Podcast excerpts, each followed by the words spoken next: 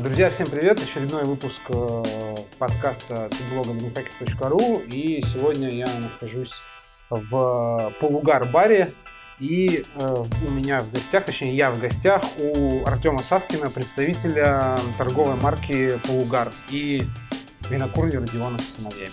Совершенно верно. Винокурни вот. Родионов с сыновьями.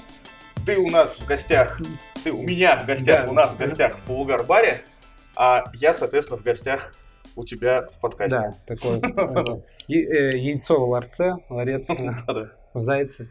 А, в общем, первый вопрос э, очевидный. Что такое полугар? Ну, то есть, понятно, что многие, наверное, из тех, кто меня слушают, знают, но как ты опишешь тем, кто не знает кратко, что такое полугар? Вопрос очень сложный в своей простоте.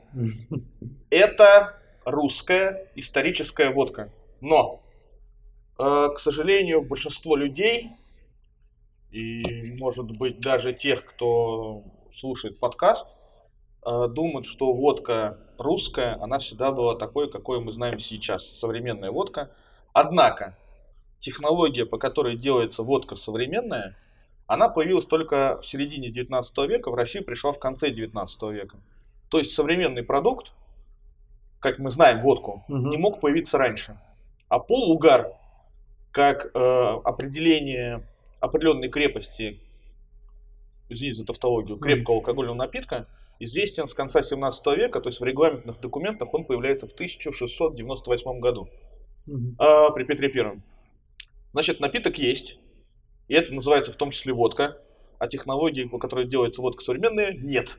Угу. Значит, технологически это был совершенно другой напиток, а раз у нас технология отличается, значит его э, органолептические какие-то да, особенности, вкусовые характеристики тоже, естественно, сильно отличаются. Поэтому, конечно, правильный ответ это традиционный русский крепкий алкоголь, а именно это дистиллят. Угу. Что касается полугаров, это определенная крепость напитка.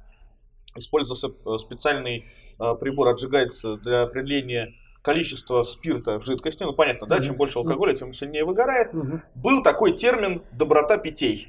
Он очень много говорит о нашем менталитете, о, русском. Э, доброта питей – это, ну, собственно, как алкоголь опьяняет. Так вот, добрые напитки, это вот чисто русская фишка, я так думаю, это те, которые опьяняли быстрее и сильнее. Добрые. Да. Угу. А менее добрые, те, которые опьяняли медленнее и слабее. Вот в данной риторике вода как бы это абсолютное зло, да, угу. получается. Ну вот, доброта питей минимальная, которая допускалась к продаже, это жидкость, которая при вот таком тестировании, при отжиге, угу. уменьшалась в своем объеме вдвое, то есть половина выгорала. Угу. И вот в середине 17 века был термин полувыгранное хлебное вино, в конце прям 17 века термин сократился до полугар. Но это не вот 17 век не самое время появления русской водки, Первое упоминание там водок э, это 1536 год. Самое раннее именно задокументированное упоминание крепкого алкоголя в России начало 16 века, 1515 год. Вот таким образом можно датировать появление э, водок, хлебных вин, полугаров в России. Э, резюмируя и коротко угу. отвечая вам на вопрос, вот подводка какая-то. Угу. Э, полугар это традиционный русский дистиллят, как правило, зерновой, если говорить о 17, 18 и первой половине 19 века, э, который э, обладает определенной крепостью, э, которая характеризуется чем?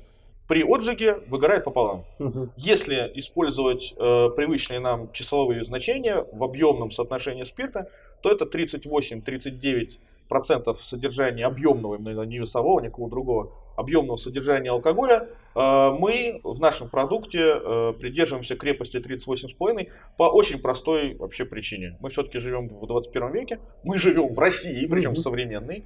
Если мы будем делать дистиллятом то 38,3, то 38,7, то 38,6, мы замучимся все это сертифицировать постоянно. Мы выбрали промежуточное значение именно э, между 38 и 39, и вуаля 38,5. Поэтому, если говорить о современном полугаре, это зерновой дистиллят, традиционный для России, традиционный очень долгое время и э, обладающий крепостью 38,5 градусов в объемном соотношении алкоголя. Ты упомянул водку. Достаточно давно обсуждался ну, несколькими водочными брендами о том, где, кто родоначальник, какая страна родоначальника водки. Польша или Россия и что то Польша претендует на это, то Россия. То есть, так как, э, как я понимаю, вы достаточно хорошо в Полугарии знаете историю русских напитков. У тебя есть ответ, вот, по вашему мнению, где появилась она? В России все-таки или в Польше? Мы говорим про современную водку? Ну, Из вообще, сертификата? термин, термин водка. А, этимология слова водка, которое было на территории, ну тогда, э, ну, которая относится к современной. Польше, и в России они имеют ну, разные корни несколько.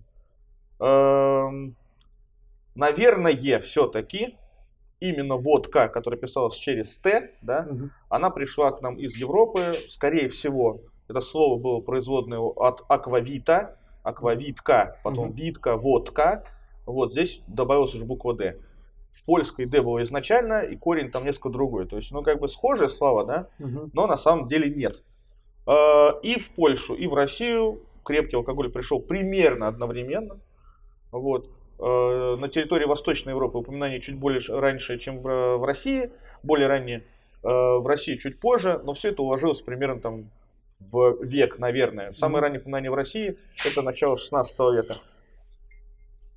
Вот. Мгм. И если же говорить о водке современной, то, конечно же, пить разбавленной водой э, Ректификат. спирт-ректификат начали одновременно и в России, и в Польше по очень простой причине. Начали делать это в Российской империи, а Польша в этот момент входила в состав Российской империи, значит, в России. Ну, Частью. Российской империи являлась Польша. То есть это Ну, было одновременно.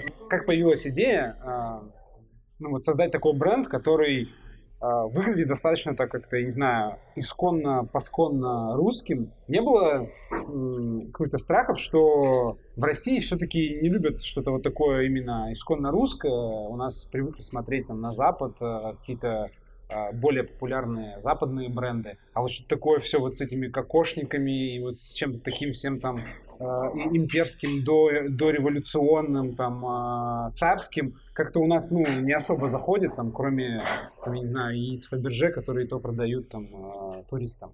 Вот, то есть, Ну, Как наш алкоголь, появился? наш алкоголь отчасти яйцо Фаберже. Смотри, а, какие ты все-таки такие многослойные вопросы ну, да, задаешь. да, ну, Смотри, порассуждать. На самом деле не все так просто. Да, конечно же, очень большая часть потребителей крепкого алкоголя, она чужда этой всей истории, им все это не особо интересно. Но а, идея, она взялась не, не из, не из вакуума. Точнее, наоборот, как раз она взялась из вакуума, потому что это было абсолютно не пустое было. пространство, не было. Ничего да, но- не было. да, Борис Викторович Родионов, основатель нашей компании, э, решил заниматься производством алкоголя для себя лично, то есть не было никаких идей пока промышленного производства. Э, решил делать алкоголь для себя сам, для друзей, для семьи. Но поскольку он человек очень идейный, он решил делать не абы просто алкоголь, какой был бы, а алкоголь традиционный для нашей местности, как, как он его понимал. То есть водку. Естественно, современную водку дома, да, там, не- неважно, там, на даче, где-то еще, сделать не получится. Для этого нужна абсолютно Ну, другая технология. надо Колонны нужны, да, это достаточно дорогостоящее и требующее достаточно серьезных вложений. И он задумался тем, что как же так вышло? Потому что жители других территорий, допустим, даже и Европы, и Латинской Америки, да где угодно, где делают крепкий алкоголь, они при наличии, ну, довольно-таки примитивного оборудования, но определенных знаний, могут делать алкоголь традиционный для этой местности. Ты можешь назвать любой какой-то алкоголь, да, неважно, там это будет текила, вискаль, либо же это будет там виски, э, арманьяк, коньяк, какие-то раки, паленки, чачи. Местные жители могут это делать. И для этого не обязательно ставить какой-то крупный спиртзавод. Да, а в есть России крупные- такого нет. Ну, то есть так широко не, не представлено. То есть у нас Да, вообще не было, вообще не было. И он пытался изначально сделать водку, как он его понимал, как он ее видел вот на полках в магазинах, не знаю, в ресторане, где-то еще. Вот. Э, Естественно, не получилось. Он Ну, как же так вышло? Почему? Начал исследовать э, этот вопрос, читать книги. Более того, уже в каких-то первых книгах наткнулся, что, оказывается, в России были все-таки какие-то дистилляты. Он начал исследовать, а почему они пропали, как так, ищ- как так, как, как так вышло. И э, начал писать книги, чтобы рассказать всем остальным. Как бы, ну, как, знаете, как человек узнал, надо поделиться. Изначально как о продукте, вот именно бренде полугар, в котором да, все можно купить, налить и получить удовольствие, речи не шло. Это было просто как бы... Такое хобби Да домашнее. нет! Изначально человек нашел информацию, углубился в архивы, начал искать рецепты и начал всех угощать у себя. Вот, вот что было в России, вот какая водка была. Именно дистилляция, как правило, Просветительский проект. Да, а, и писать книги. Угу. И люди, которые пробовали уже полугара, который делал Борис Викторович у себя э, дома, дома сам. да, там в загородном доме, вот, они такие, это же можно, это же, ну, это востребовано. Оказалось, не так все просто. То, что когда Родионовы с этими рецептурами с идеей пошли в Россию именно по спиртзаводам, по владельцам крупных каких-то ликеровочных заводов, никому не нужно. Больше ста лет здесь существует э, продукт, не требующий рекламы, у которого есть постоянный про, по, по, потребитель. потребитель, да. И зачем? Зачем во что-то еще вкладываться, нести какую-то идею, если все хорошо смазано, работает, продается? Зачем? А, решили посотрудничать с европейскими компаниями, но у них есть свои напитки. Угу. Вот им еще, значит, э, головная боль нужна еще и за Россию думать, да, что и российские производят. Зачем? Зачем? У них есть свои традиционные, неважно, это будет грапа, неважно, это будет там шнапсы, виски, либо там, не знаю, не знаю, текила мискаль. Мы так далеко не заходили, естественно, по Европе. И было принято решение у них на семейном совете открывать производство и э, решили делать в России. Но в России не было вообще на тот момент, мы говорим сейчас о 2008-2009 год, угу. не было ГОСТа на зерновые дистилляты, поэтому никакой возможности производить традиционные напитки в России не было. И сейчас даже, хотя ГОСТ появился, он, его без нас не было бы, на самом деле, этого ГОСТа. Потому что, когда те же самые люди, хорошие знакомые Бориса Викторовича, пробовали уже полугарка продукт, и такие, Борис, ну что ж такое? Почему что делаешь в Польше? Он говорит, ну вы ГОСТа не пишете до сих пор? Они, а, опс, косяк. Ты подвел к вопросу. Да, и он помогал такой организации, как ВИИ БПТ, это Всероссийский научно-исследовательский институт биопищевых технологий, он им непосредственно помогал писать ГОСТ э, в том плане, чтобы прописывать не вот эти все винтики-крантики, что у нас в России очень угу. популярно для всех угу. организаций, которые все, что ты там делаешь, ну-ка мы сейчас там посчитаем, угу. что там, чтобы чтобы все было учитано. Вот. А именно а, основы э, того, как производят зерновые дистилляты, все это было записано именно в ГОСТ, чтобы не выходило. Потому что, ну, как бы, понимаешь, да, неважно какое сырье, можно такой шмурдяк наделать, угу. чтобы этого точно отсечь вот такие крайности, угу. типа бабушкина первака, куда вот этих мутных капель да. э, в деревне капнуло, чтобы снова валил, и мужики, о, да, у бабы Люси нормальет. Да, это же как раз плохо, никто же первач не пьет, ослепнешь в лучшем случае. Вот. Окей. Э, ты еще что хотел добавить? Я просто... Слушай, и э, в данной ситуации, даже когда появился ГОСТ, да, я хотел добавить, и вот даже рассказать какой-то пример, как можно просто рассказать про это все. Э, нет возможности, потому что очень дорогое лицензирование, с этим сейчас сталкиваются винокуры, которые там с нулевых развивались, что-то делали, ну, или, естественно, там нелегально, может быть, как-то торговали, но хотят бизнес легализовывать, у них нет такой возможности. Потому что даже для небольшого объема винокурни ты должен платить достаточно большое количество налогов, потом э, так называемое э, не налоговое да, взыскание, как, а не, не фискальные налоги да, какие-то еще, э, сертифицирование, лицензирование, обязательное согласование. И люди такие, нет, мы морально не готовы. Это нужно производить очень много, а рынок все-таки не настолько насыщен до сих пор. Ну и риски большие, да? Риски большие, конечно. Небольшого какого-то предприятия, да. какого-то частного э, там, производителя, да, да, да, да, фаната, он просто не может там, себе позволить там, вкинуть сколько-то там место, как десятков место, миллионов. Да, да как место производства была выбрана Польша, потому что основное наше сырье все-таки из России. Вести в какие-то другие места производства Франции, там, Шотландии, где предлагали это совершенно другая логистика, плюс семья Родионов была изначально там в момент именно этого согласования бизнеса в Калининграде удобнее следить за производством, конечно же, mm-hmm. когда в Польше находится. Э, я как старый вискарник общаюсь часто с амбассадорами виски, в том числе и шотландцами, и очень легко было объяснить одному шотландцу, почему он в Польше. Он говорит, ну это же русский напиток, я говорю, да. Mm-hmm. А компания русская, я говорю, да. А сырье мы ну, в основном везем из России, там рожь, гречиха. Я говорю, русская. И работает такой русский. Он, так, традиционный русский напиток, русские люди из русского зерна, из зерна делают в Польше. Почему? Почему? Да, вот, ну, вот у меня такой же вопрос. Ну, смотри, угу. не было ГОСТа, да, да опять понятно. можно долго объяснять. Угу. Я говорю, от налогов уходим. Он, а, круто, мы бы тоже хотели так, но не можем. Ну, понимаешь, да, шотландский виски должен быть ну выдержан, ну, да, да, да, дистиллирован, выдержан, угу. а в случае с солодом и бутилирован на территории да, Шотландии. Да, и некуда да, деваться, да, все, они заложники да. бренда Скотч, который да. должен производить. Они там даже не могут привезти тут на, в Шотландию, на остров, другой какой-то сырье, чтобы из него сделать. Ну, смотри, ячмень могут. Ячмень, ячмень могут, конечно, конечно. Ячмень могут, в этом плане все попроще. Э, могут э, и даже европейский ячмень, по-моему, использовать. Вот. Там есть ограничения жесткие, но, но они там из других основное, из других основное правило именно, чтобы там скотч назывался, помимо технологических особенностей, да, мы говорим да. сейчас про территорию, да. он должен быть выгнан, выдержан и бутилирован да. в Шотландии. Ну, бленды можно бутилировать везде. Ну, только... угу. Это все, что говорить мы.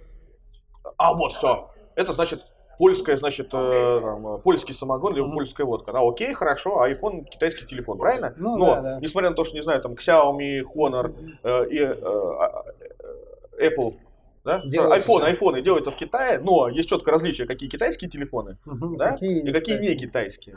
Ну, я думаю, что это просто такой вопрос э, каверзный, который, который многие считают каверзным и, может быть, не решаются там, на каких-нибудь презентациях задать, но или там у себя там потом думают, что а вот там топите за Россию, а производите вот там вот, ах вы вот такие. То есть, мы бы ну, хотели, мы бы хотели производить в России, но даже сейчас открыть, допустим, вторую винокурню в, при юридической возможности угу. фактической нет.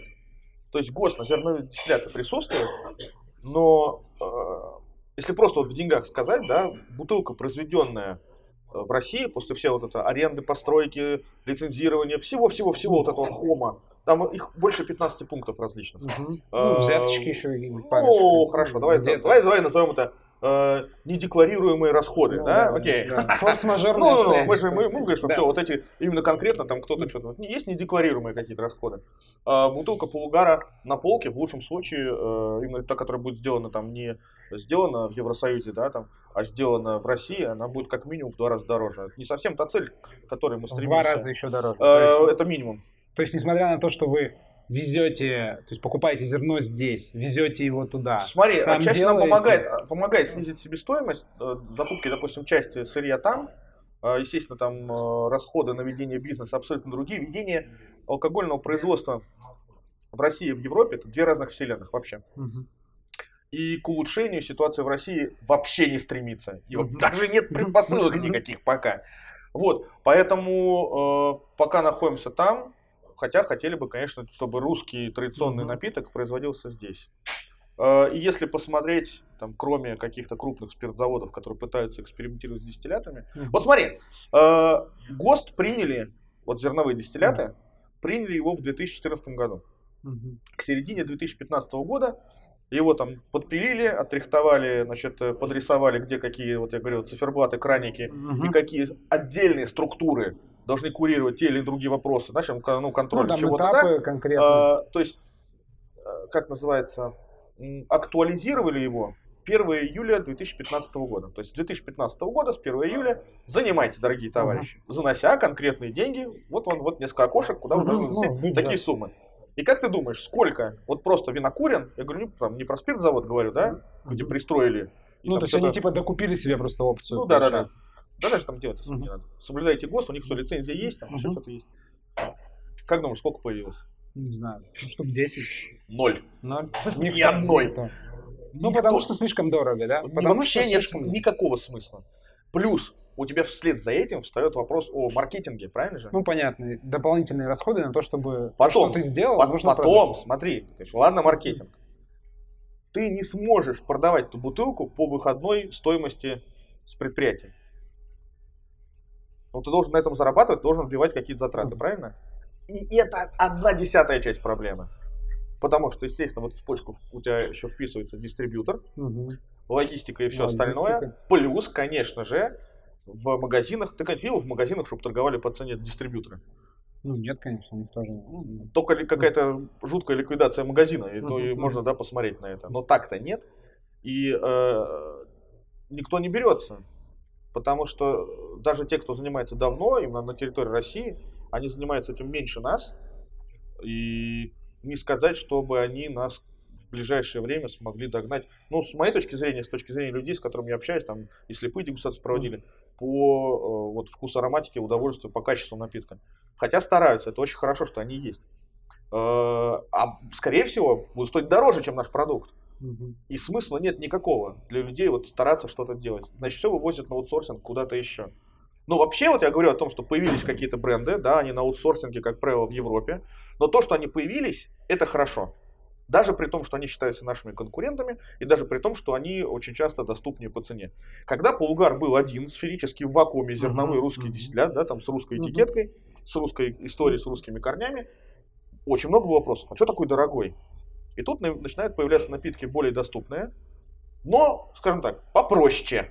Угу. Причем это простота разной степени бывает тяжести. Угу. Какие-то совсем уж простые, какие-то там до неприятностей простые, какие-то, ну, стремятся угу. к нашему уровню. Но они не наш уровень все равно. Ну, они боитесь, люди, что люди, большая... люди, люди пробуют и такие, а, так вот почему он дорогой. Угу. Не, ну, Хотя при этом у нас есть у нас несколько линеек, у нас есть подоступнее. Мы взяли вот тот э, баланс соотношения цены и качества, да, ниже которого мы не можем опуститься по идеологическим причинам. И, может быть, даже уже по, потому что не сможем сделать хуже. Вот никак. Может быть, мы постараемся, у нас не выйдет. А, и есть, конечно, ультрадорогие вещи, да, они тоже присутствуют. Ну, а вот все равно не боитесь, что там какой-нибудь э, условный там водочный магнат э, или огромный ЛВЗ, у которого финансовый ресурс очень большой, что он валит денег, там, э, привезет себе 100-500 медных кубов и все-таки сделает а, то, что будет ну, достаточно близкое по уровню качества. Круто.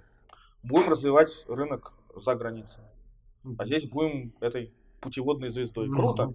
Но пока нет никаких предпосылок к этому. Я не знаю, к нашей радости, наверное, как uh людей, ведущих бизнес, uh и к нашему неудовольствию, как людей, которые вот всю эту идеологию несли. uh И я считаю, что вот именно Родионов с сыновьями, и Родионов как Борис Викторович с сыновьями, да, с Алексеем uh и с Ильей, и как э, Родионов с сыновьями это винокурня, mm. я думаю, что мы прям локомотивы того, как вот это русские mm. дистилляты набирают какую-то может быть, не популярность об этом раньше, ну, рано говорить, но известность, да, известность какую-то, да. И уже есть какие-то идеологические, дальше места силы, где это можно пройти. Uh-huh. Это не только полугарбар, там, Минский, uh-huh. в Московский, который откроется, или там, естественно, первый, который был в, Петер, в Петербурге. Естественно, это друг, другие uh-huh. заведения, которые специализируются на Ну, на русской кухне. Конечно, там, допустим, конечно. Есть места силы, в которых, да, это люди специально Ну, вообще ты такую сейчас э, картину э, описал весьма такую печальную, что получается что в России вообще в ближайшее время не,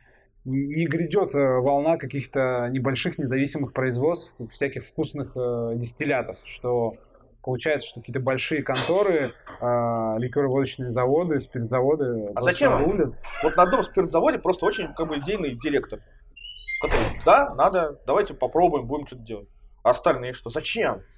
Вот зачем? Ну вот Я что... даже говорю, смотри, так, смотри, есть, есть огромный рынок ты не представляешь, сколько. 30 легально. Мы два года назад э, посмотрели одним глазком, когда готовили слепую дегустацию водки. Это же вот такая была ржака. Ты не представляешь, что мы там натворили.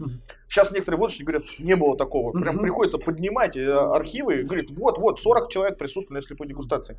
Э, там в слепой дегустации водок ректификатов победил медицинский спирт, который... Да, с водой, да. Да, да, да. Читал Кру- Крутецкий, да. да. Вот.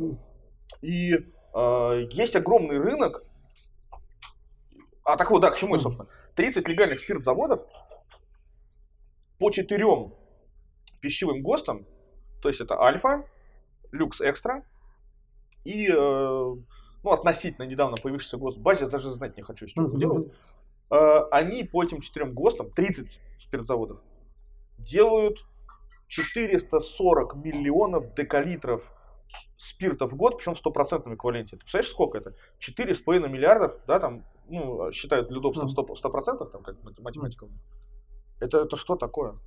Это, это, это все просто ректификация. Это алкогольный освенцим. А это мы не берем еще в расчет там гидролизный спирт, да? Ну и мы все, не берем всякие сер, эти нелегальные производства. Мы, мы, да, да, мы не берем еще там по другому ГОСТу медицинский спирт из пищу сырья это отдельная еще категория, понимаешь? Только вот эти, которые идут на водке, это же огромное количество, просто огромное. Это же все, что употребляется. Ну а сколько брендов водки в России вообще? В принципе, а, там, слушай, там, сейчас больше... Сотни тысяч, мне а, Ну, не сотни, сотни, больше шести тысяч. Ну, шесть тысяч, ну это же такое. Это много. А смотри, экранов 30. Ну, даже, ну, если, да, пом... да. даже если помножишь их на 4 ну, по ГОСТам, mm.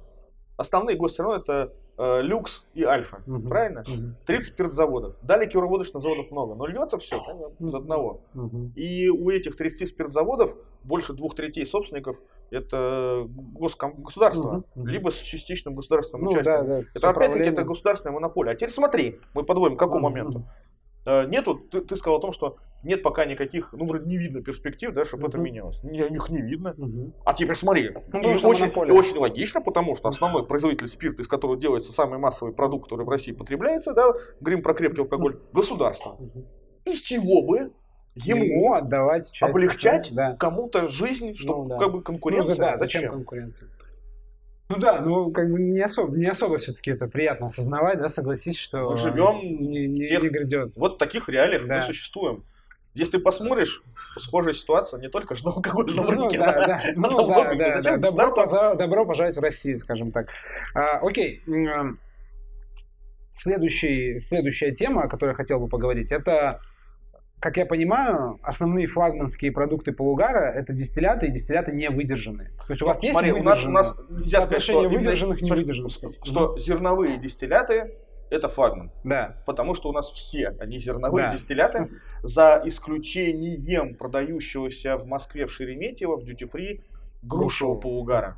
Потому что вишневый и малиновый технически все-таки зерновые дистилляты, которые, на которых сделаны наливки. Да, Да, Э, смотри, у нас есть базовый продукт, самый доступный, хлебничек наш. У нас есть линейка номерных полугаров, так называемых ароматных э, традиционных дворянских водок. Вот это как раз то, что называлось водками.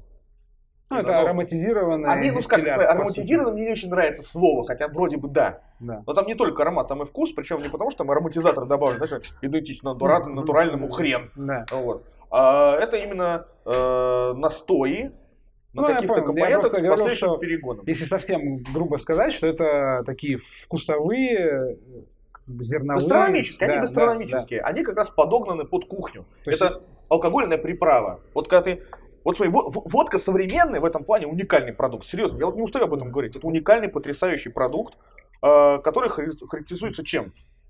Ну, как, как, как устроена вся э, культура потребления водки современной?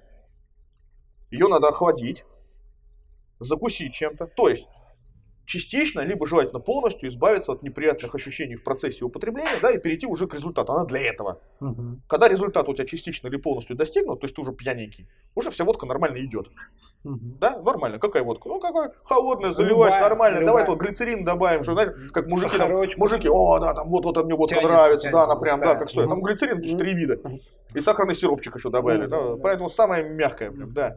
Так вот, а а эти напитки, вот говорим про вот эту линейку номерных полугаров, ароматных водок, она создана, она создавалась и в России, и нами, рецепты все эти возрождены, чтобы подчеркнуть достоинство блюд, с которым ты употребляешь. То есть, у нас есть напитки для результата. Я по-прежнему всегда говорю, я считаю, что употребление таких напитков, оно как бы, ну, ну, разумный человек не будет так делать. Зачем? Ну, если ты себя уважаешь, да, ты, наверное, выпьешь не то, что ведет именно только к результату, да, но приносит удовольствие в процессе употребления. И нам такие напитки как раз и нравятся, правильно? Мы пьем виски не потому, что, ох, да, ты знаешь, как Логовулин, да, там по, мозгам бьет. Ух, куда круче, да, там, чем Да, в С Рукладе. текилой я так Нет, лежал, мы, так мы, лежал, мы, да? мы обсуждаем. Ну, вот с текилой, ну, слушай, это тут другой несколько да. момент. Хотя есть и текилы разные. Вот. Мы обсуждаем разницу, допустим, в спейсайдах, хайлендерах, не знаю, и вечный спор э, виски, коньяка и рома, не потому, как что из них нахлобучивают, Мгм. а Ну, кому какой вкус нравится, да? Как там выдерживаются, какие спирты, там виноградные, да, там агава. Ну, понятно, что Сахар, вкус сахар, да, там. должен быть вкус. Это Есть даже очевидно для тех, кто... В одних и тех же категориях пьет люди как- спорят не потому, что мне нравится там э, ром такой-то. Все спорят, там кто-то агриколин нравится, да, ром какой-то, кому-то нравится там континентальные выдержанные ромы. И то, и другой ром, они разные. Кто скажет, там, мне нравится только трафленый виски, ну, ну, как, он разный есть, понимаешь? И никто не спорит, по- как бы, что я пью бочковой крепости, потому что ухо пью. Нет, там вкус другой, все другое. Мы в этих напитках спорим о Ну, э, разнообразие разнообразии вкусов. вкусов. То, что нам приносит удовольствие в процессе употребления. И полугары, они являются частью вот этой огромной семьи напитков, которые приносят удовольствие в процессе.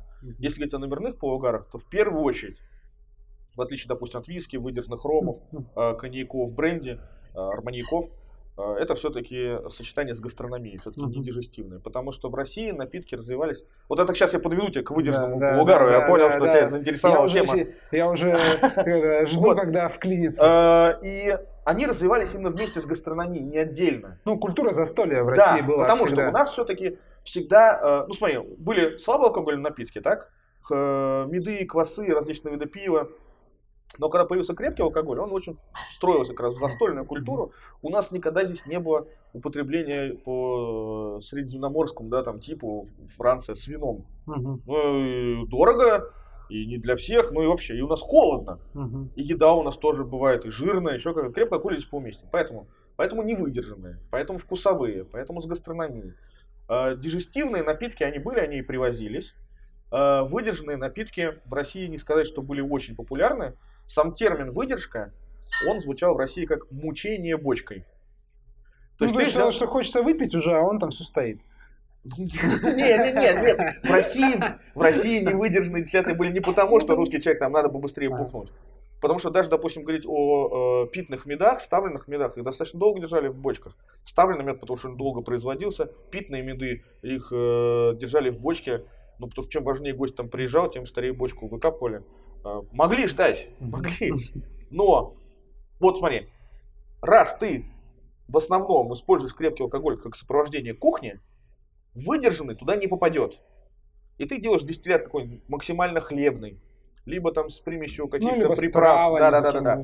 А тут ты берешь дистиллят, погружаешь его в бочку, и все эти хлебные ноты, они, естественно, уйдут, да, потому что древесина очень агрессивна, очень много при- придает напитку, правильно? Мгм. То есть ты вот этот хлебный аромат взял и замучил в дубе. Поэтому вот термин был мучение Типа бочкой. нет. Мучение бочкой. Тебе не кажется, что в России не, как бы, ну, не развилась вот эта вот традиция выдерживать? Может быть, еще из-за того, что у нас э, не было древесины такой, которая хорошо себя проявляла? Слушай, древесина, конечно же, была, и дуб тоже был. Ну, Дубы-то- дуб ой, ты- кавказский ты, там, ой, ты, ты можешь приехать, ой, не обязательно на Кавказ, ты можешь приехать вообще, не знаю, в Подмосковье, и тебе покажут пять дубов, которые Пушкин сажал. А Другие люди тоже сажали дубы, правильно? Мгм. Дубы есть. Только Пушкин сколько насажал их. Ну, Вот. ну, нет, ну вообще, что, в принципе, может быть, у нас, так, знаешь, попробовали, а, там, Да не, выдерживать выдерживать, конечно, выдерживать. Выдерживать что-то напитки были. В монастырях тоже выдерживали, потому что, естественно, в монастырях производили алкоголь, но, естественно, они столько не употребляли, сколько они сделали, правильно? Где-то для каких-то нужд они э, загружали в бочки, естественно, там выдерживались, эти напитки попадали. Напиток такой назывался «старая водка», э, со- советской подачи. Мы знаем этот Старка? термин как «старка», да.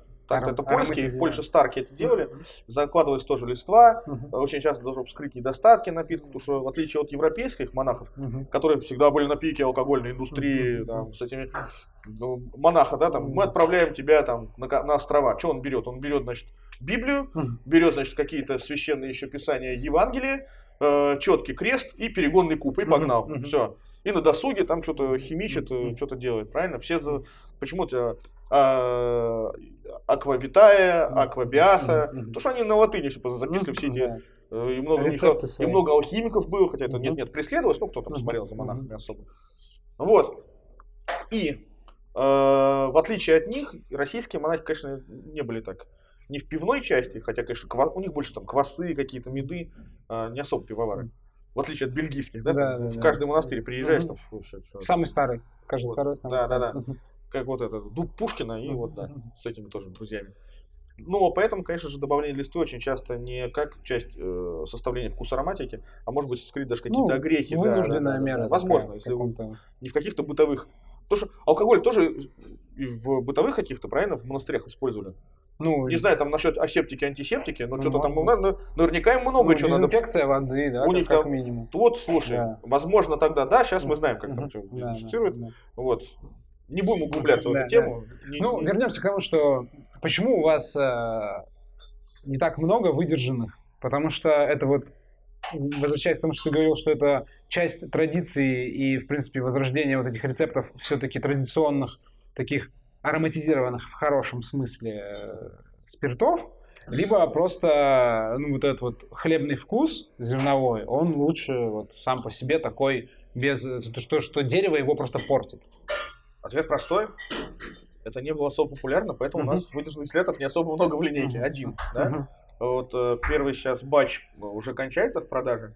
Мы сейчас работаем над вторым. Планируете расширять как-то? Мы не будем делать их много, мы будем последовательно делать разные какие-то. Мгм. у То нас есть будет- разные бочки, У нас будет постарше выдержка? следующий, Мгм. но там будет разлет тоже по спиртам. Я не буду тебе рассказывать все это, Ну, на нет, чем да. мы работаем. Он, возможно, будет поинтереснее, потому что мы уже как бы не первый год работаем Мгм. э, с бочками, и не первый год работаем со спиртами, и у нас и старые спирты уже есть. Поэтому Мгм. следующий выдержанный, ну вот сейчас я смотрел образцы, которые у нас, э, над которыми мы работаем, Мгм. ну, такие интересные весьма, весьма. Мгм. Но это никогда не будет у нас э, даже продукт номер 3, 5, еще что-то. Мгм. И это не, не надо расценивать, допустим, как э, ржаной виски. Как виски, как виски. Ржаной виски Russian Edition. Да, Нет, сразу, сразу виски.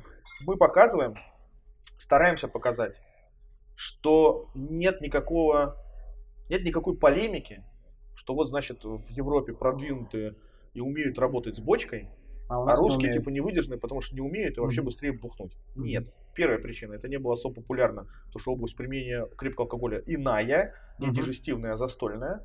А вторая причина, э, почему мы все-таки делаем, мы хотим показать, что умеют, умеют и Что с- это и было с в бочками, традиции. умеют и с бочками работать, и на выдержанные напитки были, и более того, они были весьма и весьма хороши. Мгм. Насчет древесины, вот что-то момент Мгм. про- проскользнул и упустил. Древесина есть, дубы есть. А, Есть, конечно, скальный кавказский дуб, а, горный тоже, да, он очень сучковатый, из него особо досок не наделаешь. Но э, и делают бочки с кавказского дуба и для вин. Мгм. А разница такая какая? Степень обжига или что? Бочка такая же, делают, пожалуйста, там есть бандарни на Кавказе и в, там Краснодарский Ну, край. какие-то какие Делают, шотландские делают. вис, А, вискокурни а- выдерживали. Ой, в- все, все, все. Вот, смотри, вот почему Родионов с нами винокурня, а э, шотландская вискокурня? Почему? Так красивее. А, Нет, автор слова Иркин. Вот мы в Минске видели с ним э, недавно на Минском э, виски-фесте. Эркин, И мы с ним- Тузу- Да, да, да, наш очень, наш э, очень хороший друг, автор слова, да, эксперт. виски курня. Привет, Иркин, если слышишь. Вот, и мы с ним в Минске прям собирались рассказать, как это слово появилось, как я с ним боролся, и как он его отменил. Мгм. Потому что последнее его переиздание книг про виски, там везде дистиллерия написано. Мгм. Русское слово винокурня. Курение вина это производство дистиллята. Ну, Э, то, то есть дословный пере- перевод Дистиллерия. дис- дистиллерии. Да. Просто, просто перегонка. Если, если ты вот дальше. Кость, собираешься продолжать использовать слово виски курня, ты должен включить свой, как не знаю, лексикон, слова чечекурня. Тебе нравится такое слово? Арманьяка курня, граппа курня. А ты вспомни? Отлично. Так, а про чили перу вспомни. Писка курня. Норм? Ну, Не ну, очень. звучит, да. Хотя двум Ну. девочкам в Фейсбуке понравилось. А, Вот ну они, да. да, я что-то промолвил, они такие, о, да, вот Да. тут я плохо сделал, да. Да, сейчас Но- запустишь тренд. Но э, тот же самый Иркин, который автор этого слова, он уже несколько лет назад давал пару интервью, где сказал, что, ну, погорячился. Ну, тогда надо было просто обращать внимание, популяризировать, по- популяризировать э, виски, да, и это было Вот, вот, вот, смотри, вот логотип у нас, да, вот в баре висит, смотри. Private Distillery. Private distillery, да. Частная, Да, частная винокурня. частная так, полугара. Курение, вина и дистилляция – это синонимы. Да. Так вот, вернемся к бочкам, Да. то, что ты упомянул. Да, э, есть винокурня в Шотландии, очень популярная, очень известная в мире. Продает э, сейчас, по-моему, она номер один по продажам солодового виски в мире. И они делали серию виски. Если меня сейчас слушает Саша Караванский, либо кто-то из ВГС, если что, пишите письма, поправьте, если вдруг что сказал не так. Они сделали серию из четырех, по-моему, выпусков, где до выдерживали, то есть не полная выдержка была, а до выдерживали э, свой виски э, в дубах с разных стран. То есть были Канада, Норвегия, Россия и США. Мгм. То есть участвовал белый дуб американский, там канадский дуб, норвежский и российский. Российский они брали в Адыгее, насколько я Мгм. правильно помню. Да. Тоже горный дуб, но он не скалистый, который сучковатый, а вот ровный, с которого доски можно делать. Сделали бочки, шотландцам сказали, да, нормально. То есть с древесиной проблем Мгм. не было. А вы в чем удерживаете? Ну, в каком, в Ой. каком дубе? А, Ну, если это не секрет. Это не секрет.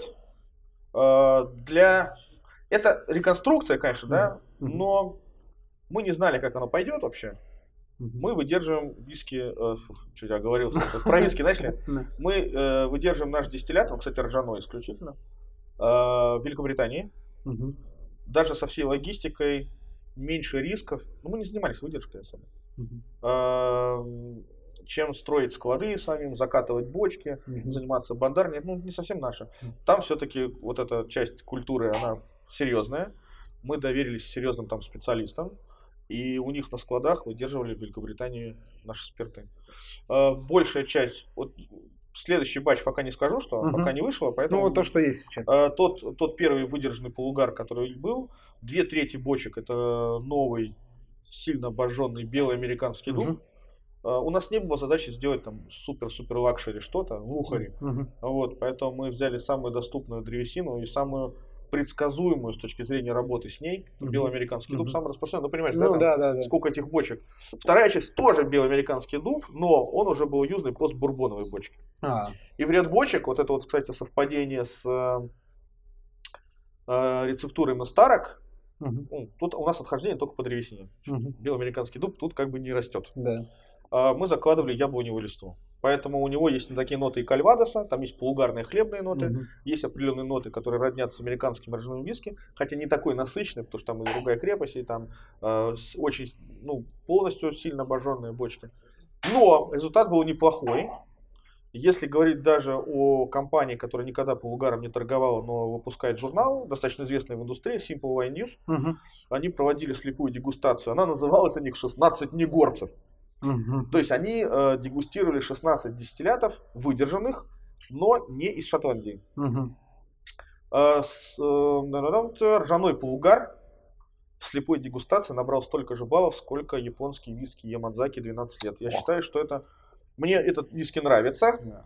И я считаю, что для слепой дегустации там было хорошее жюри, в том числе Еркин, там были mm-hmm. представители Симпла, были мальчики, девочки из Вайн, э, чуть не сказал Вайн, что там, э, Виски Румс, mm-hmm. Э, ну, такая выборка хорошая, угу. плюс слепая дегустация. Я считаю, прям отличный результат. Ну, Для, тем более, смотрите, опять-таки, это к тому, что... А сколько по времени смесь, там, была, там была смесь 3-3,5.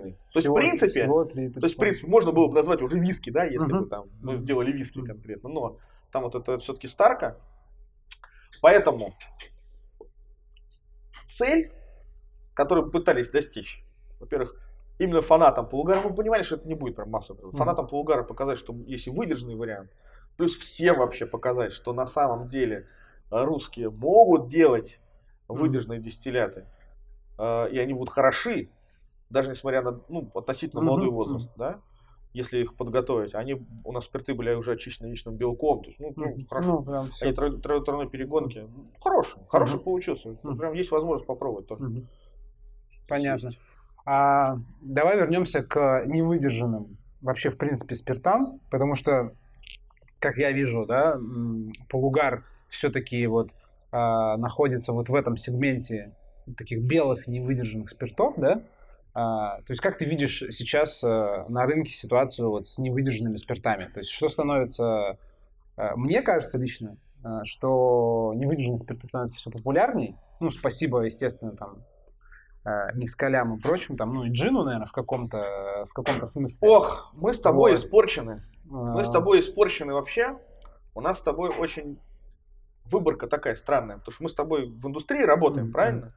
И общаемся тоже с людьми, которые в индустрии работают. И у нас немножко через призму этого мы mm-hmm. видим мир.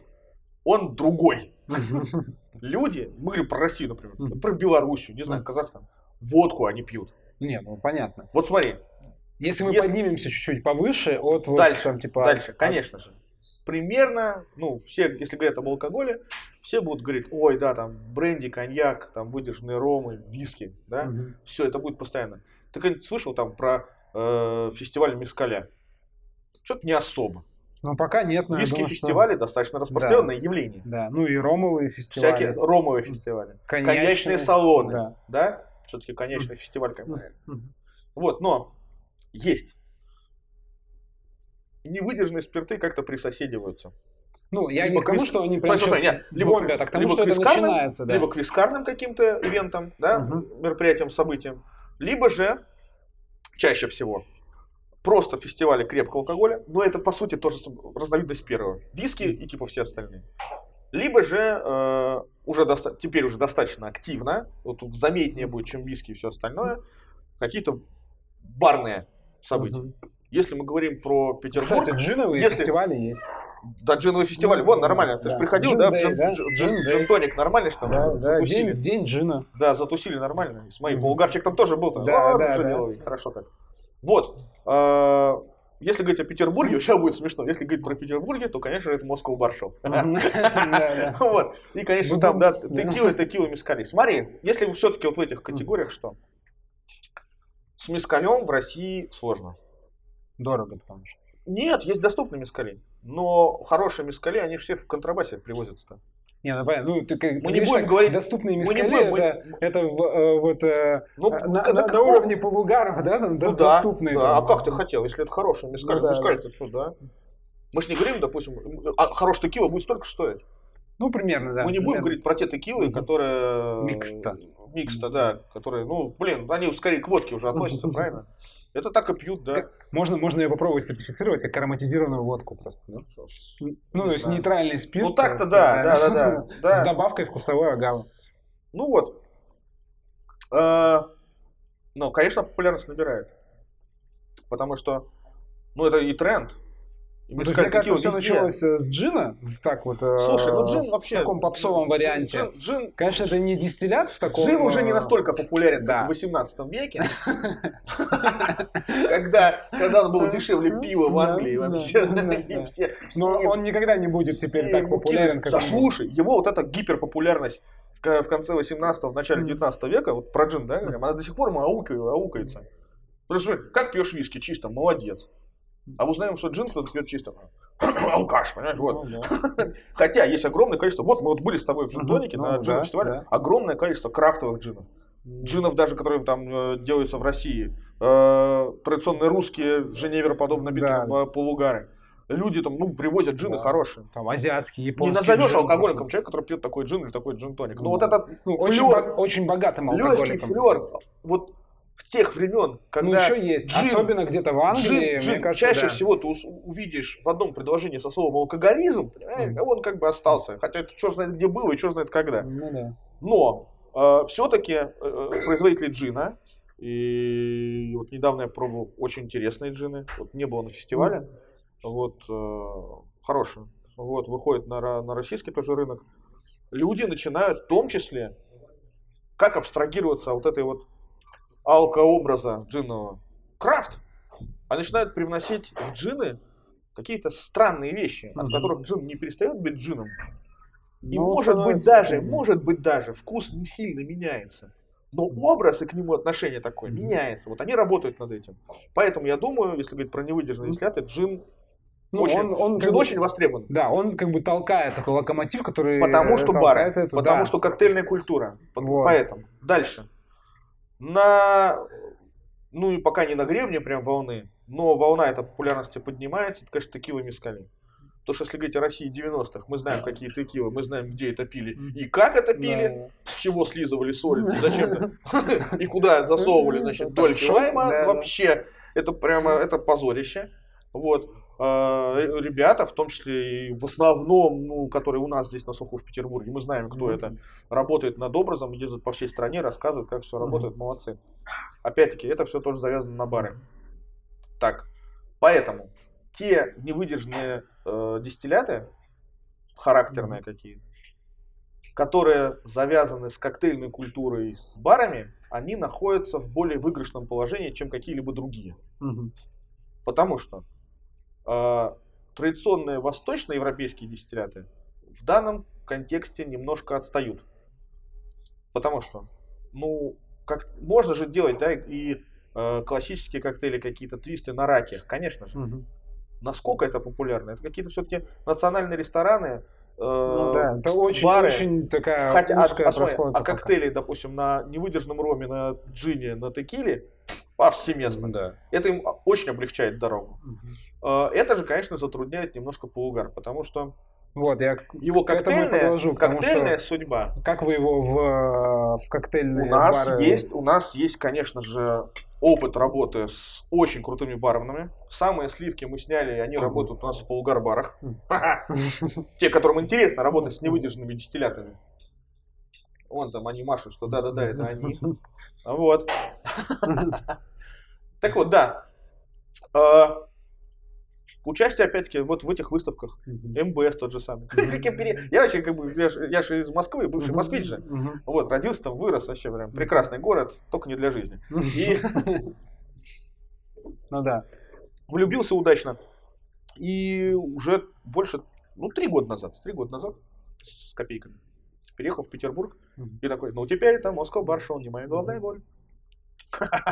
Все вот. Ну да.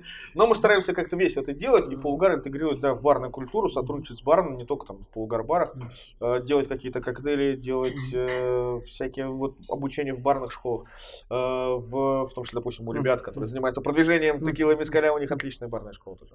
В ассоциации баров вообще в разных городах. Мы рассказываем, что это напиток, у которого, конечно, смотри, потому что абстрагируется вот там дистиллятов вкусных, uh-huh. так? Uh-huh. Есть же еще у нас невкусный ректификат. Uh-huh. Я не совсем так-то его враг. В миксологии он ну, ну, может использоваться правильно как не всегда невкусный, безвкусный. В лучшем случае он невкусный. Ну, это можно писать раздельно. Можно uh-huh. слить на невкусный, можно сказать не, невкусный. Вот. Не вкусный, а безвкусный, например. Хорошо, но в миксологии я считаю, почему нет? Для ну, да? наливок, настоек и как нейтральный алкоголь в коктейле, конечно, тоже. Но наш полугар вот историческая, да, русская водка, при огромной разнице в философии, в заметной, даже невооруженным глазом разнице в технике производства, в той же области применения. Человек, который приходит, допустим, в магазин, вот, допустим, да, он пришел там, или в ресторан, неважно даже куда, в магазине пойдет каким полком, или в меню, в какой раздел он будет смотреть, если ему нужен застольный алкоголь. Там, где водка находится, ну, правильно? Соответственно, Полугар, вот он находится в, в этом месте, хотя он другая категория. Так? Философия разная, область применения одна и та же. Значит, в миксологии тоже. Это же и хороший дистиллят. Ну, раз ром, текила, джин имеют право там использовать. Полугар-то почему? Mm-hmm. Тоже. Плюс в ряде коктейлей, особенно если там номерные полугары, которые уже обладают каким-то вкусом. Ну, и по сути, как ликеры Конечно, работают. Они, ну, битеры, ликеры, да, там еще что-то. Они уже привносят тебе в коктейль какую-то составляющую вкусовую. Угу. Вот один из примеров, допустим, мы вот в Полугарбаре очень любим коктейль э, Moscow Mule. Угу. Водка, имбирное пиво, да, да, все очень просто делается. Ну, он просто, ну, нормально пьется. Если делать на полугаре, который мед и перец, Смотри, имбирь, еще мед и перец. Так они созданы друг для друга, понимаешь? И там совершенно другая картина получается. Ты с другим удовольствием пьешь этот коктейль. Mm-hmm. Хотя вроде бы, ну, mm-hmm. какая разница? Ты заменил один алкоголь, а он еще вкус принес другой, а не только там алкогольную какую-то э, составляющую. Mm-hmm. Поэтому, конечно же, полугары, э, их развитие в контексте миксологии э, в баре это одна из э, наших приоритетных, как бы, одно из наших приоритетных направлений вот с этим работать. Угу. Ну и, собственно, это, это в итоге привело к, к открытию уже двух баров в Минске, угу. в Петербурге ну, и вот в Москве. Да. Я вот сейчас, кстати, подумал, что как-то совпало, или, видимо, это связано с тем, что такой постепенный бум и э, популяризация невыдержанных каких-то спиртов, еще связано с тем, что популяризируются, в принципе, локальные какие-то продукты, ну и вообще локальная кухня. То есть, если мы говорим там про текила, мискали и агавовые, да, дистилляты, то популярна же становится тоже мексиканская кухня, да, и вместе как бы с кухней приходят еще и напитки. Да, конечно. А, в южноамериканская всякая вот эта вот а, да. перуанская, аргентинская кухня тоже писка, пожалуйста. Он, конечно, не так сейчас как бы там прям не ошеломительно популярен, но там, если открывается ресторан, да, и делается там еда, ну, локальная, такая, как, как делается там, то они подтягивают туда и, соответственно, и напиток соответствующий. А, и вот с полугаром, мне кажется, такая же история работает, тем, что если открывается какой-то русский, ну или с русским флером какой-то да, ресторан, то, ну, кроме, понятно, там какой-нибудь просто водки, уже ну, водки если, смотри, смотри, смотри. Нужно, нужно там что-то еще. будет полугара только если какой-нибудь из крупных водочных брендов придет ну, туда с деньгами. Ну, да, да, ну, естественно. И причем это... будет прямое условие, этих там быть не должно. А бывает такое? Это очень распространено. Да? Хорошо, что с очень крутыми ресторанами это не срабатывает. Они угу. работают все-таки на имидж, ну, на идея, имя. Да, Потому да, что, да. смотри, вот свежий был рейтинг топ-100 ресторанов. Угу. В топ-100 ресторанах именно которые практикуются на новом прочтении русской кухни, которые попали в топ-100, три. Во всех трех. White Rabbit там и... Это уже в топ-50 сейчас пойдет. Три в топ-100. Uh-huh. Как думаешь, в скольких есть полугар? В трех. В точно! Поэтому про вопрос, сколько в, в топ-50, да, их там два. Тоже Конечно, в двух, да. естественно. Ну, а это, смотри, это, это, это, это White Rabbit. Угу. Мы туда встали очень давно, еще до того, как они попали вообще в топ-50 ресторанов. Угу. И, может быть, это им помогло, кстати, сочетание кухни э, Володи Мухина. Ну, это аутентичность. То есть, да, ты, кухня, ты, кухня ты Владимира честно. Мухина, да, и с полугаром. Угу. Понимаешь? Ну, круто же. Потом, братьев Березутских, э, Твинс Гарден. Угу да? Ну, тоже такой э, русский. Да, ну, да, да, с новым, фьюжн, про, с новым ну, прощением. Да, конечно. Современный. И, э, пожалуйста, петербургский Кококо. Угу. Да, конечно, ну, Пулгар. Там сам еще, Бог велел. Еще и как коктейли они делают авторские угу. на Полугаре. Как, ну, то, что у них угу. не просто ресторан русский, а это известное тусовочное место, поэтому и коктейли там отличные. А, я вот да, да, вспомнил да. еще, что я недавно с э, Виктором Луковым записывали подкаст, и он как раз ту же тему говорил, что вот как раз развитие каких-то локальных, э, ну, популярности локальных продуктов, неважно, не только алкоголя, а напит, ну, вообще напитков, кухни каких-то стран, э, приводит и к тому, что популяризируются и напитки. То есть мы про агриколь говорили. Хочешь, то, хочешь, хочешь, вот раз, раз ты затронул тему и вот, вот эту тему локальных продуктов, я сейчас расскажу про локальные бренды. Ты вот вспомнил э, нашего друга Витю Лыкова. Хочешь в подкаст свою новость, пушку? Нигде еще не было это будет прям новость. Вот нигде еще не анонсировали. У тебя будет у первого. Хочешь? Давай. Смотри. Витя Лыков, как мы знаем, имеет непосредственное отношение к Head Group. Да. Наш, на, наша, наша главная тельняшка Петербурга, вот это все. И Витя, привет, мы тебя любим, ты крутой. Так вот, Фидлерс Грин, Bottleneck, Аптека, э, Красный, Красный угол. Полный я, балет у них еще. Нет, полный балет к ним не относится. А анонимное общество этих... А, а, конечно, да. анонимное общество усердных дегустаторов. Смотри. Там все ваши конкуренты собрались. Пускай, пускай развлекаются. Там полугар был и сейчас вернется снова. Какой? Рассказываю. Мы совместно с Head Group уже три месяца, может чуть больше, разрабатываем новый полугар. Он будет продаваться везде, за пределами Петербурга, где они там разрешат, где мы захотим duty free в Европе в Петербурге будет продаваться только у них, вот в этих шести местах. Угу. Полугар чайный, он будет настоен на чае, то есть как номерные полугары, допустим, там бородинский с тмином, угу. настоит мина кориандра, перегон, опять он будет, да, из смеси ржи и пшеницы.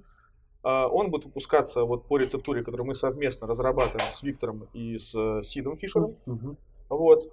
Uh, он будет нас uh, на чае, пока не скажу на каком, но это будет пушка просто, просто огонь. Булгар выглядит сумасшедше. Вот это их Фидлес Грин э, чайка с ложкой. Угу. Лента, от которой характерна у полугара сверху, будет, э, э, ну прям не, не спутайте, что это как лента без козырок. Вот с фото, ну, да? и называться он будет Балтийский чай. Балтийский чай. Да. Но это прям попахивает уже какой-то вот реально как э, коктейльной такой историей. Ну, то есть звучит заманчиво, в том числе и для барменов. То есть э, какой-то такой ингредиент, с необычным вкусом. Да, есть, типа, почему нет?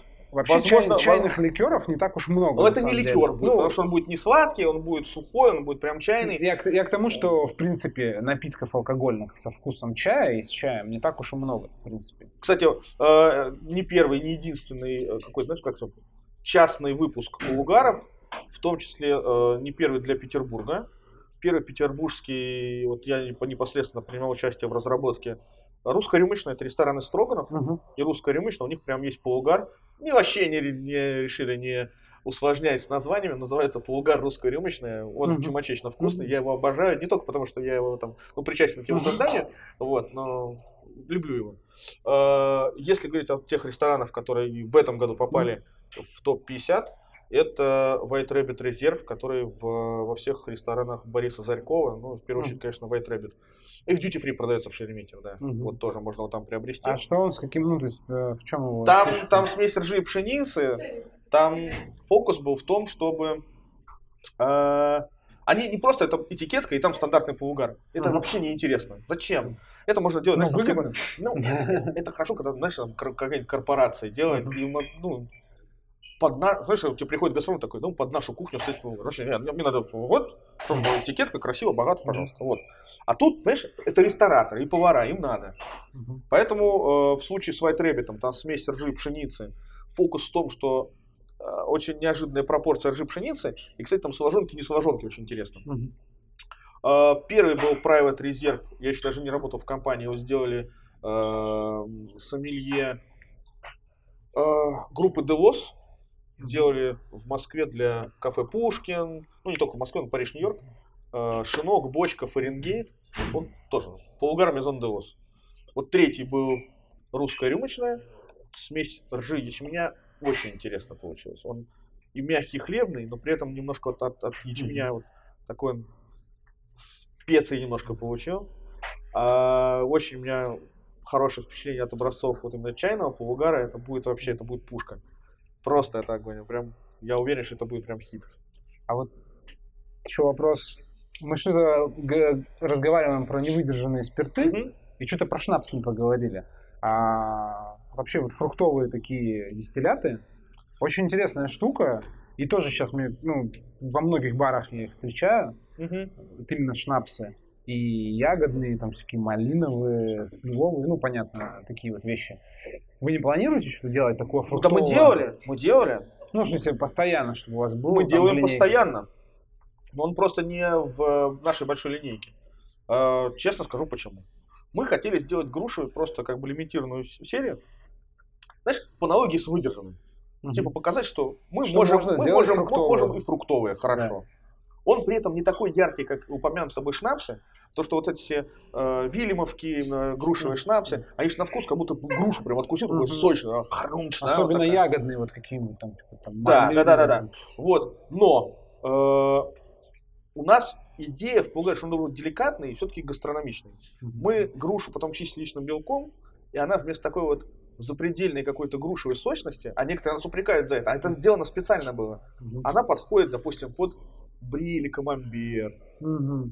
Ну, то есть вы, вы, вы, вот, вы, вы всегда все равно смотрите вот конечно. на ну, вот эту вот ну, застольность. Ну, ну кроме выдержанного, mm хотя он как аперитив и как дежестив хорошо. Мы все-таки рядом все держимся. Хотя отдельно он нормальный, с сигарой хорошо, но мы, мы надо выползаем куда-то, вот соды, мы думали, что это, ой, это супер мягкий, супер хлебный, да, но он с сигарой чудовищно хорошо. Ну, вернемся к фруктам. Mm-hmm.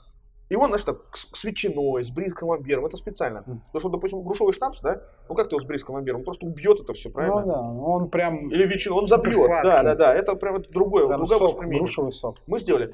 Э, думали, будет лимитированное. А он понравился. Мы делаем его постоянно, небольшими партиями. Э, делаем для наших партнеров Duty Free в Москве, в Шереметьево. Потому что мы все-таки винокурни заточены на работу с зерном. Угу понимаешь, вот сезона постоянно сложно держать. технологически. Да нет, не сложно технологически, но это будет просто стоять. Оборудование должно работать все. Ну, я имею в виду, что вот налажен это, процесс это, какой-то и вклинивать туда это, ну, фрукт не, не, сложно. Небольшие партии, да, нормально, а просто то, что будет ну, постоянно стоять, а мы не можем делать там какие-то закупки, там, не знаю, постоянно то из Израиля, то из Испании, то из Марокко, то из Южной Африки, еще откуда. Мы делаем вот, как вы говорите, на локальном продукте все. Угу. Вот что, вот реально, что в 20 километрах от нашей винокурни растет, то и берем. Вот мы говорим, ну нет, у, у грушу есть, давайте из грушу фермер там купили ну. груши. Никаких других пока ягод, кроме вишни и малины, не используют, потому что ну, там их нет других. Угу. Вот они растят, вот, вот э, реально 20 километров вокруг, там фермерские хозяйства, есть малина, есть вишня. Вот вы выбираете, что. Сначала выбрали вишню. Ну, в прошлом году добавили малину. Да, они обе хороши. Чего же там скрывать. Но, э, то есть, то, как ты начал идею вот этих локальных продуктов, она у нас прослеживается не только потому, что мы э, с русской кухней все это интегрируем, ну, по понятным причинам. Угу. Хотя, сейчас тебе скажу один момент, как я пытался с Японией задружиться. Сейчас, секунду, закончу. Угу. Но и локальность точки производства. Мы используем локальное производство, вот Восточная Европа, и именно то, что растет вокруг нашей винокурни. Uh-huh. Да, так и происходило. Вот, допустим, у тебя, вот ты помещик в конце 18 века, нормально себя почувствовал, хорошо, у тебя имение. И ты что? Вот где у тебя имение? Где ты хочешь имение? Ну, не знаю, ну, в Орловской области, да, правильно? Да. Ну, и что ты будешь перегонять? Ну, ты ну, наверняка будешь, там растет. На, на продажу будешь там, не знаю, картофель гнать ну. какой-нибудь, репу, правильно, на продажу, mm-hmm. правильно? Для всего любимого, естественно, рожь, mm-hmm. правильно? Ну, чтобы хлебушек был. Да, конечно. Да. На чем ты будешь наставить? Да то, что вокруг растет. Ну, правильно? ягоды какие-то. Да. Вот то, что ты не, ты не повезешь, ты не, ты не повезешь из Сибири чего-то. Угу. Понимаешь, зачем? Ты вот вышел, о, точно, вот это я буду. Ну и не довезешь. Но опять-таки, да. она свежая, правильно да, все да. делать. Поэтому, конечно, у тебя локальность. Поэтому винокурни, которые в разных местах, они будут, естественно, разные вещи делать. Mm-hmm. Вот эта локальность у нас прослеживается. Э, что, собственно, хотел рассказать именно про сочетание с кухней. Да, полугар, русская кухня, э, но русская дворянская кухня, к которой мы апеллируем постоянно, Это же не только русская кухня. Русская кухня, она очень интересная, она многогранна. Сама даже по себе. Там есть много интересных автохтонных блюд. Хотя, конечно же, очень много пришлых, скажем так, блюд. Ну, влияние. Влияние, конечно. Европы Страна же росла. Франция, конечно же. Мы же дружили организмами неоднократно. Да, да, да. Выписывали оттуда. Полстраны э, э, управляла, Германия, управляла да. другой на французском да, вообще. Да, да. Так вот, прирастили Сибирь, ну еще там при Грозном, правильно? Угу. Пошло оттуда все эти китайские пельмени, угу. которые, значит, э, теперь нематериальная культурная ценность русского народа. Пельмени из, из того же поезда просыпались, который вез порох, бумагу и фарфор. Угу. Потому что мы взяли там позы бузы, да, угу. которые там монгольские, угу. вот это все, да, да. которые тоже там в сибирском ханстве были. И все, теперь русское блюдо пельмени. Да нет, они тоже не дураки, они у китайцев все это свистнули. Угу. Вот, знаешь, вот это все ну, интегрируется постоянно. Потом, смотри, к нам присоединились э, Кавказ за Кавказе. Ты шашлыки с Подмосковья фиг вытравишь теперь. Угу. Что это там уже? Они с, с 15 века шашлыки там что делали? Нет, конечно. Дальше. У тебя среднеазиатское пошло. Все. Ну, ты что, хозяйка там хотя бы в скороварке плов, что ли, не делала, что никак? Конечно, будет. Знаешь, вот это все, конечно, в русскую кухню приходит. В русской дворянской кухне еще больше было такого разнообразия. Поэтому очень много выбора разных э, напитков, которые все это сопровождали, правильно? Но говорит только о том, что, значит, э, азиатская, ну, традиционно теперь русская имперская кухня, которая включает в себя блюда разных стран, или восточноевропейская, не обязательно так делать. Четыре года назад, пять лет назад, на Москву Баршоу, который был еще не последним даже в Москве, угу. я, как хороший сапожник, в плане опытов, э, взял э, небольшую бутылочку полугар номер 5 хрена, тогда только он вышел у нас. Угу. Пришел домой, заказал домой доставкой, не вру, серьезно. Классические блюда японской кухни начала 17 века. Роллы Калифорнии и Филадельфии. Ну. Никакой васаби не нужно, отлично, прям зашло. То есть, ну, вот, вот у тебя ароматная водка на хрене. Угу. Вот не хреновуха, которая там проедает тебе что-то там взрывается, угу. а вторая рюмка уже нормально заходит, правильно? А вот тебе вот прям серьезно, васаби не нужен прям. Ты берешь вот эти все э, суши, там, не знаю, роллы, еще что-то, запиваешь небольшими вот этими порциями э, полугара на хрень, и отлично заходит. А я вот смотрю, да, опасно, про еду пошли разговоры, mm-hmm. да? Что там, не надо уже. Ну да, не, ну я просто представил, что... Я почему постоянно с лишним весом-то борюсь? Да, потому что работа с полугаром, она подразумевает необходимость иногда вкусно Не только пить, да, но и есть. Да, и уметь готовить, нет, нет, да, тоже. Вот, поэтому не обязательно зацикливаться только на той кухне, которая была здесь можно экспериментировать с различными. Мы же пьем здесь, да, напитки, которые не совсем традиционны для нашей местности. У нас сейчас огромный мир. Ну, ты даже можешь... пиво не особо традиционное. Ты можешь дома, местности. ты можешь дома делать блюда не своей же национальной кухни. Mm. Хотя из локальных, в принципе, продуктов можешь, правильно? Так? Ну да, да. Так что ничто не мешает. Ну такой уже подходим к концу и такой вопрос.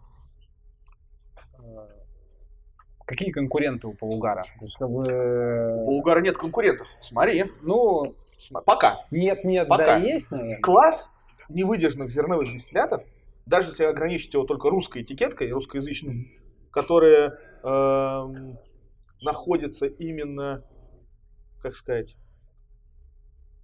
в риторике, наверное, так будет mm-hmm. сказать, возрождение русских дистиллятов зерновых. Даже если этим ограничимся, категория растет медленно. И она растет не столько создавая конкуренцию в каких-то ценовых сегментах, сколько раскладываясь по разным ценовым нишам. Угу. Ну да, есть этот хлеб, э, хлебник. Хлебник хлеб, наш. Хлеб, Это хлеб, даже хлеб, только наша. Хлеб, хлебник. Есть конкуренты, ну не будем бренда называть, но мы с этими ребятами ну, тоже что, общаемся да, постоянно. Но есть. есть подешевле, подоступнее. Да. Но вкус ароматика отличается. Если ты хочешь сделать по-другому, это работает так же, понимаешь? Так же, как с текилой. Хорошая текила, ты понимаешь, почему столько стоит, да? Или же ты знаешь, почему стоит э, блендед виски столько, и внизу на полке находится. И чем отличается от 16-летнего, не знаю, с Айленд, понимаешь? Mm-hmm. Что ты получишь за эту разницу в деньгах. Mm-hmm. И тут это правило также работает. Пока горизонтальной конкуренции нет. Mm-hmm. А когда вот вертикальная по разной цене, тут каждый для себя выбирает сам. Mm-hmm. Давай сравнение, даже может быть не с телефонами, с автомобилями. Кто-то покупает при всем моем уважении к Шкоде, я очень люблю эту марку, кто-то покупает Шкоду, там, Рапид, mm-hmm. правильно? А кто-то покупает, не знаю, Майбах. Рост продажи Рапидов вряд ли как-то повлияет ну, это да, это на рынок логично. Майбахов. И более того, он вряд ли повлияет даже на рынок, не знаю, BMW M3. Угу. Вряд ли. Хотя это все машины. Ну, да. Мы можем даже Нет, взять... Я имел в виду, я понял, я понял твою логику. Я имел в виду, что конкуренты, которые предлагают похожий, э, ну, какой-то вкусовой, э, вкусовой опыт и опыт э, ну, такого образа и истории. То есть э, понятно, что в ценовой, в ценовой категории, да, и вообще, в принципе, категория зерновых невыдержанных дистиллятов, она как бы не супер широкая, скажем так, Да. мягко говоря. То есть она вообще не широкая. И очень тормозит Да. то, что нельзя делать в России. Да, да. Вот э, в том плане, что какой гость, ну, то есть какой там гость бара или, там, не знаю, клиент, э, покупатель магазина, э, который готов купить э, полугар, что он еще готов купить, ну, на что он вот мо- как бы может резко поменять мнение. Скорее С точки всего, зрения именно скорее всего. как бы вкуса, не вот, Смотри, я этого- тут не могу сказать, что именно э, то есть вот как бы, знаешь, типа, я Тут на разница, тут разница, вот нет, тут делаю- разница в цене, она на данный момент влечет за собой изменение вкуса ароматики. Чем дешевле, тем заметно проще до какого-то момента, потом Мгм. хуже. Э, близкие по вкусу ароматики, разница не настолько значительна э, в деньгах. Они будут близко относительно находиться. И это вот понятно. Но в плане работы с... э, Скорее это вот на- относится именно к точкам продаж, именно, да, там, э, бутылками. Мгм. Очень часто я встречаю, что за эти деньги я бы лучше взял бутылку виски. Мгм. Ну вот, я, я к тому вот это что- скорее. Потому что тут-то все понятно, ты понимаешь, что ты получишь за эту цену, за эту, за эту и за эту. Все, вот разница как с машиной, правильно? Мгм. Даже в рамках одной модели Мгм. зависит от комплектации. Да, да, окей? да. Но тут противоставление разных вещей. Потому что вроде бы, смотри, бутылка, алкоголь около 40, прозрачный, бутылка около 40, непрозрачный, цена одинаковая, но тут виски, образ, бла-бла-бла. Возьму лучшие виски. И это неправильное сравнение. Потому что, смотри, вот мы с тобой, допустим, по цене, да, выбираем, ну, солоду виски средней цены в районе двушки. Даже это низкая цена, скажем так. Ну да. Ну, те, это- которые, ну, те, которые по акции, можно купить еще и 1300. Так? Мгм. Или 0,7. Либо же в районе там 1800 за 0,5 полугар. Вот Мгм. мы с тобой выбираем что.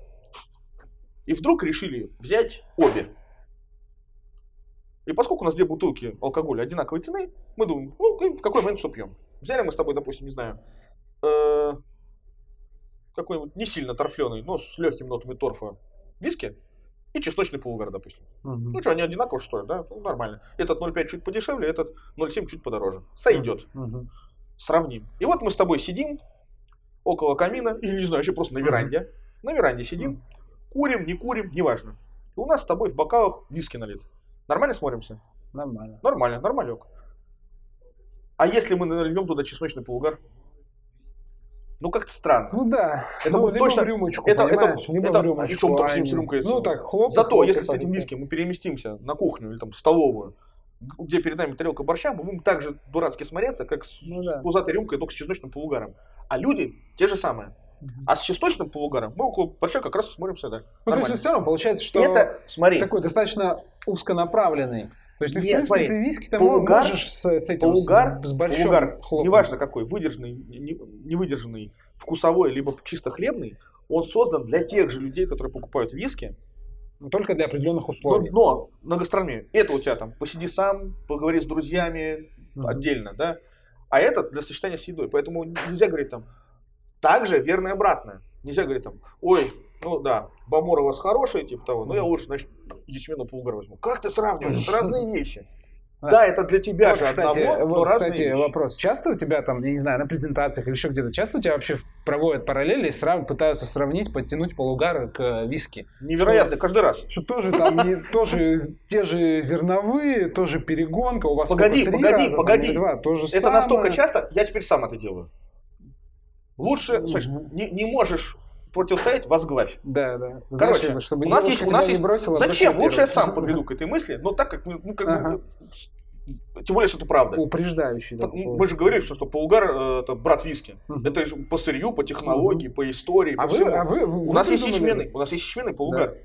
Он, Вот. Я прям задаю, ребята, какой ирландский виски, вот, ну, какой виски характерен именно и только для Ирландии? Ну, Джеймс. Но ты по маркам говоришь. А, ну, в смысле, стил, по... под ну, стил да, виски. да, да. Это трехкратная перегонка Да, сложенного такой несложенного такой. Трехкратная перегонка Да. сложенного несложенного ячменя. Это характерная очень Мгм. часть. Правильно? Ну, там добавление других злаков. Трехкратная перегонка сложенного несложенного ячменя. Вот у нас ячменный полугар. Пожалуйста. Это самый родной брат ирландского виски. Ты бери, пожалуйста, вот, не знаю, почин, как, э, ну не почин, не выдержанный, бери там Red Breast какой-нибудь, не знаю, ну какой-нибудь под стил виски. Что у нас еще там было? Yellow Spot, Green Spot. Вот бутылка ячмена, сравни. Но играет то же самое. Трехкратная перегонка ячменя. Тут, тут, сложен, не сложенного. Но этот застольный, а этот дижестивный. И ты ни с этим ничего не сделаешь. Они, разные. Они пробовали, интересно, я сейчас так подумал, ни- никому не приходилось барменов идея взять полугар, просто залить в бочку и типа, о, сейчас, сейчас виски получится, сейчас подвыдержу. Ну, ты в этом плане э, теряешь как раз, собственно, прикол полугара, да, в хлебности. Ну да, да, ну в смысле, что как бы, практически то же самое, за Ну да. исключением того, что, что не Но мы, выдержим. мы в итоге сделали просто затем это, Да. ну раз, да, мы, ну, давайте мы выдержим, Да, тогда. да, мы хотя да. бы под контролем это сделаем нормально, что Да. не Ну, будет вообще потом забавно получается, да, что технически на бумаге очень похоже, а по вкусу и вообще в принципе Бочка по- многое меняет. Да, ой, Бочка меняет очень прям много. это э, совершенно другой подход и, и стиль. А любители, ну и последний вопрос, любители виски как э, реагируют на, Хорошо, на пьют, полугар? пьют. Ой, а шотландцы там нет. Шотландцам дарим. Витя то же самое. Витя, спасибо. Витя-то и ребята там отправляют в Шотландии на крупные винокурни и крупным, действительно известным мастерам этого дела. А, и там с э, Арбига Гленморенджа. Ой, господи, где только полугард не появлялся. Пьют. И вискарники пьют. А, некоторые там против появления нас на каких-то супер закрытых вискарных э, ивентах, ну супер закрытых, Мгм. типа, «А, вы там, полугард?» но сами покупают и пьют Мгм. ну, организаторы. Если говорить о виски-ивентах, мы постоянно, мы должны тоже, ну, как бы бра- братская и родственная. Ну да. это- А если говорить, мне очень это нравится, потому что ну, как бы мне как э, человеку ну, с, с каким-никаким вискарным опытом общаешься с шотландцами, им очень нравится. И они прям понимают, у них никогда нет вопросов. Ни по цене, и как это сделано, и почему это сделано. Они все Я пришел, как встречался с э, региональным директором винокурни Глингойн. У нас должна была быть встреча, но он не знал, что я на ней буду. Ну, он пришел там презентацию проводить по Глингойну э, Мгм. в Москве, не помню в какой гостинице, в Мариоте, что ли. Вот. И я пришел, думаю, о, как хорошо с ним встретиться, мы с ним не виделись там года полтора. И он заходит с нашим коричневым пакетом, таким полугар. Там две тубы первого номера э, и три бутылки ячменного полугара. Я такой, ничего себе. Он такой, о, и ты тут, смотри, говорит, что у меня есть. Я говорю, да-да-да. Он говорит, Купил, что ли, где-то? да, да, да, да. Я, говорит, купил себе ячменный, там, двум этим, и нашим Типа двум парням, подар- типа, подар- попроще подарки. первого номера, да, да. Он Мгм. пода- подарки везет в России, Мгм. купил пять бутылок полугара разного. Мгм. Вот это вот. А мы с ним встречались, мы с ним ходили по барам, там, и лю- лю- люди из разных, из разных компаний, и крупных, и не очень кому крупных, известных, винокурен, малоизвестных. А, Полугар, э, тот же самый Витя отвозил и на Мартинику, Мгм. и куда только не отвозил.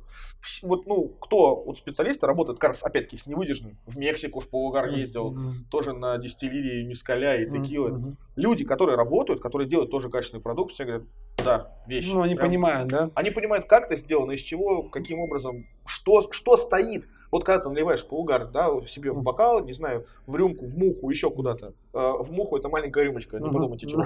Вот.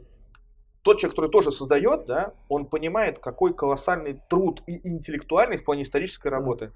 И руками, головой стоит за тем, чтобы вот э, тот вкус, который мы делаем, появился у людей, которые его будут пробовать. Понятно.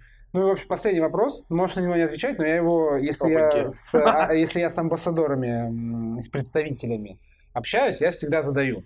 Э, Это не как бы такой не провокационный, а просто не такой психологический, да. В Окей. общем, если бы ты мог выбрать любой бренд, любо- ну, любого алкоголя в мире вообще, а, и представлять его, ну, то есть там, стал бы там, типа, его представителем-амбассадором, какой бы ты выбрал?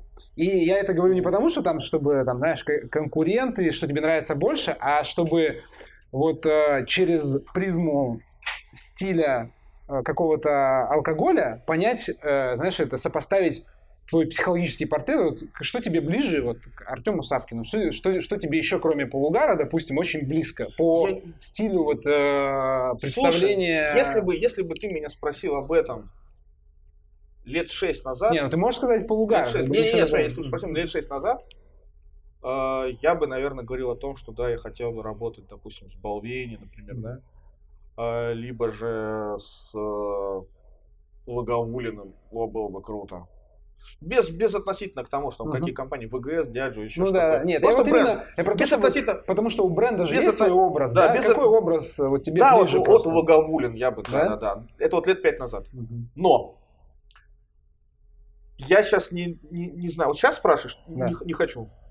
Я очень комфортно. Мало того, что мне вот тогда даже не было мысли такой, что Полугар меня позовет. Ну как, mm-hmm. что там, вот, не виски, совсем. Я все-таки mm-hmm. пытался развиваться в вискарной теме, потому что mm-hmm. даже не держал в голове. Но, смотри, я думаю, что в вискарном сообществе, может быть, не ногу, руку, но какой-то там относительно бесполезный mm-hmm. палец на ноге люди бы отдали точно за возможность поработать там с Джоном Дюром, с Уильям Грантом, uh-huh. да даже из более-менее современных с Дэвидом Стюартом поработать, да, там uh-huh. вместо Брайана Кинсона подвинуть его вообще uh-huh. в сторонку для того, чтобы работать с теми людьми, которые создают виски, которым мы знаем его. Угу. А у меня есть возможность сейчас работать с людьми, которые делают то же самое, угу. только с русскими национальными напитками, угу. да? И более того, даже не по праздникам, а позволяют мне тоже что-то привносить, понимаешь? Угу. Вот этот вот там, русское рюмочное, либо там чайный полугар. Угу. Спрашивают меня какие-то мысли по поводу полугар-баров, каких-то релизов, еще чего-то, как выглядит. То есть у меня есть возможность не просто поработать с людьми, которые возрождают вот, ну, винокурение, которое было утеряно, да, угу ну и что-то свое даже привносить, понимаешь? А не просто там э, говоритель ртом информации mm-hmm. про полугар и не знаю, что еще там, кон- кон- контактер, парламентер, да, да, посол да. этого бренда, где бы то ни было. Дипломат. Да, Максим, привет. Вот, это, это очень важное действие, конечно, нести там образ, нести идеологию бренда, контактировать, ну, быть его представителем, быть послом, быть амбассадором. Но тут еще не, ну понятно, тут у тебя есть какое-то Поэтому, да, у меня, у, меня, у меня есть четкий ответ на вот 5 лет назад, надо понимать, да, вот uh-huh, вискарная uh-huh. часть моей жизни, которая сейчас больше такая в любительство uh-huh. перешла, я там uh-huh. забил на это дело, хотя люблю виски по-прежнему очень сильно. И людей, которыми занимаются, представляют, ну, короче, это uh-huh. отдельный ну, мир очень богатый.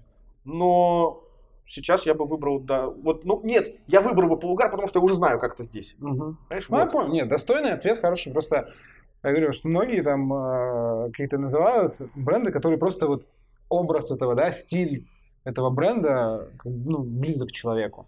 То есть это не говорит там о том, что какой-то бренд лучше, что-то вкуснее, что-то не вкуснее. Да, а я просто да, о том, что да. есть какие-то бренды, которые, ну, да, не будем их называть, но у меня тоже есть свои какие-то любимые бренды не из-за вкуса, а именно из-за того, как они себя позиционируют. То есть, ну вот, как э, а, я, одна, из причин, одна из причин, почему я назвал 5 лет назад, mm. 6 лет назад Логовулин, потому что его толком нигде особо в России не представляли, у него не было никакого там маркетинга. Он, это не, не было никогда основным продуктом линейки Diageo.